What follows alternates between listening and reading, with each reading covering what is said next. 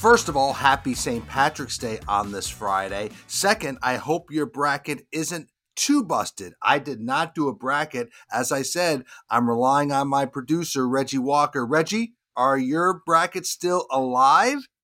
Still alive. I did not have Virginia or Arizona in the Final Four, so that is keeping me afloat right now. Well, good for you. That's why I turn to you. And we hope you enjoy what should be a great sports weekend. This is your morning buzzcast for Friday, March 17th. Good morning. I'm Abe Madkour. Good to be with you today. I was at a lunch yesterday at a restaurant called Midwood Smokehouse in Charlotte. And over a chop salad with two other sports business executives, the topic of the Charlotte Hornets and Michael Jordan's ownership came up. Now, talk has been floating for a few months that Jordan may be looking to sell, and the recent Suns valuation surely intrigued him. And the three of us over lunch continued to talk about options for Jordan. Sure enough, seven hours later, my phone was buzzing with the breaking news from Adrian Wojnarowski that Jordan is in talks to sell his majority stake in the franchise to a group led by Hornets minority owner Gabe Plotkin and Rick Schnall, who owns a minority stake in the Atlanta Hawks. Now, Michael Jordan has owned a majority stake in the Hornets since 2010. In fact, he took over majority ownership about to this day 13 years ago. He sold a stake in the Hornets to Plotkin and others in 2020, and there were reports that the minority partners were looking to sell their stake. But apparently, the limited partners have changed their mind and also brought on a new investor in Schnall. So, no deal is reportedly imminent, and Jordan is expected to keep a minority stake in the team. But if the sale happens, it would be a big deal. It would leave the NBA without having its longtime star and such a big name and face, and the only black majority owner in the fold. Now, Forbes has valued the Hornets at $1.7 billion. That was last year. But this team will go for a very good figure. They are close to landing a very team friendly deal for a training complex right across the street from the Uptown Spectrum Center. They are close to a pretty significant renovation of the 17 year old venue, which is still in very good shape and very active. And the Carolinas and Charlotte in particular are one of the fastest growing areas in America. So there's a lot to like about potentially owning the Hornets. I think Michael Jordan really lost his luster for ownership. I think he saw how hard it is to win in the NBA. The teams never really won under his watch. They haven't drafted particularly well. They've never had a prime time star.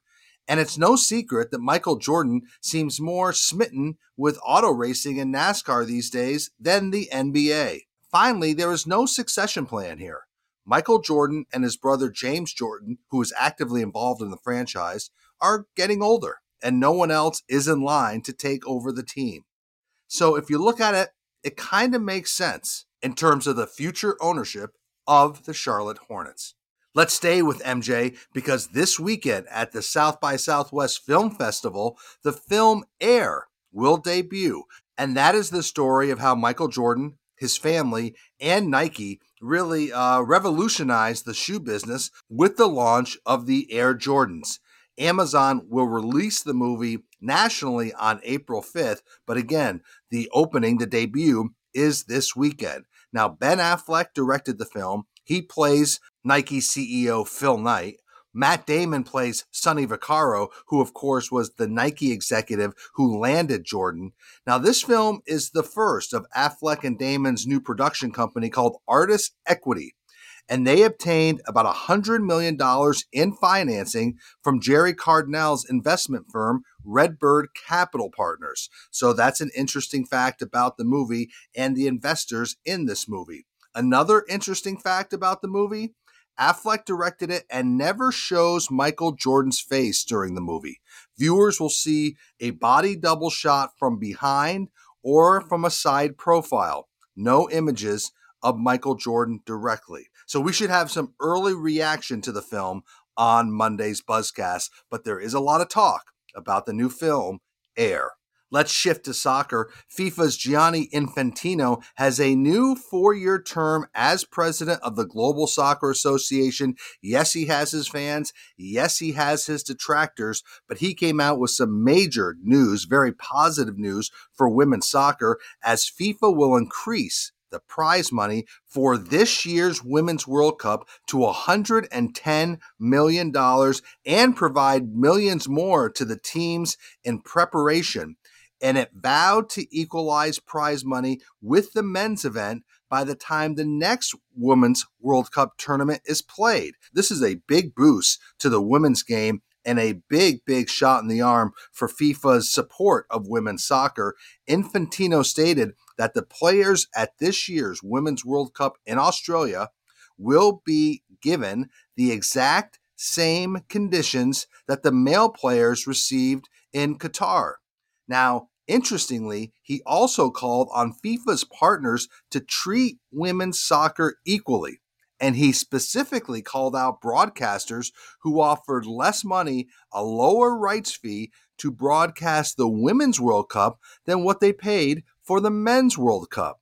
He said that FIFA was stepping up with actions and not just words, but he said, quote, Unfortunately, this is not the case of everyone across the industry, end quote. So, those are some very strong words from the controversial Gianni Infantino, who I'm sure feels emboldened and boosted by his new four year term in running FIFA. Moving on, I want to focus on Philadelphia for a minute. First, we know the interest around the Philadelphia Phillies who made the World Series last October and are seeing the benefit as the Phillies season ticket base has grown significantly during the offseason. They now have over 15,000 full season ticket equivalents. That's a 50% increase from the base of last year, which was about 10,000.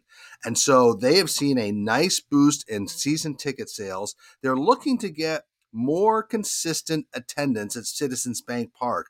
Last year, the Phillies averaged uh, just over about 28,000 fans. The ballpark's capacity is about 43,000. So you see that they have some room to increase their average attendance. One element that the Phillies are bullish on is they have moved the start time of their weekday games earlier. They now have a 640 weekday game start. They believe that should generate better crowds in Philadelphia, but the Phillies seeing some energy around their season ticket sales. What else is worth watching in Philadelphia is the 76ers' pursuit of a new arena it's generating attention and some controversy in the city, as the 76ers want to have their own venue away from the Wells Fargo Center and Flyers owner Comcast Spectacor. You know, it's pretty well documented that there are tensions between the two organizations, and the 76ers have been beating the drum for their own arena a new downtown arena, but many are wondering if Philadelphia needs two sports arenas. And would you want two sports arenas in the same city competing against each other for sponsorship, for luxury sales, just across the board for events? So it's an interesting debate worth following. The 76ers believe they can benefit the community, but there has been real local community opposition to the planned facility, which would cost about $1.3 billion and be located in the city's Chinatown district. There's a long way to go here, but there could be some leverage plays existing between two very powerful ownership groups in one of the nation's top sports markets, and that's why I'm keeping my eye on what's going down in Philadelphia. Attention, entrepreneurs looking to get funding for your new great idea? Well, you may want to call on the Atlanta Hawks. The Hawks have launched Hawks Ventures. That is a new $50 million venture fund that will invest in early stage startups and businesses.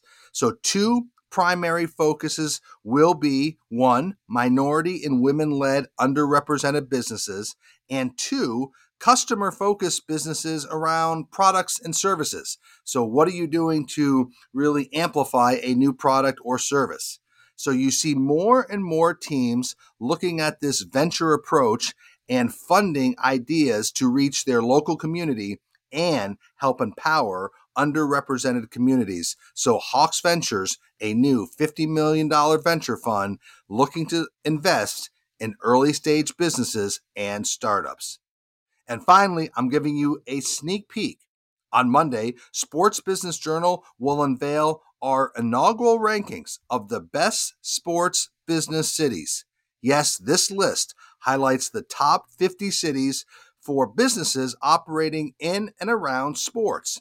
And I think it will provide some really interesting direction for sports business professionals about what cities they may want to work in. Best sports business cities will look at markets that have a number of teams and corporate brands, agencies, media companies, and vendors. We're looking at cities that have strong hiring and where there's a thriving economic market. And we scored cities on three main criteria opportunity, economic environment, and insights from industry decision makers with a strong understanding of the sports business marketplace. You know, I think this list will really help entrepreneurs and business executives find new markets for their investments in sports. So look for this list, the best sports business cities, launching Monday, and we'll talk about it on Monday's Buzzcast. So that is your morning Buzzcast for Friday, March 17th. Happy St. Patty's Day. Reggie, I hope your bracket continues to thrive, and we'll talk about that on Monday. I'm Abe Madkour. Hope everybody has a great weekend. Stay healthy, be good to each other. I'll speak to you on Monday.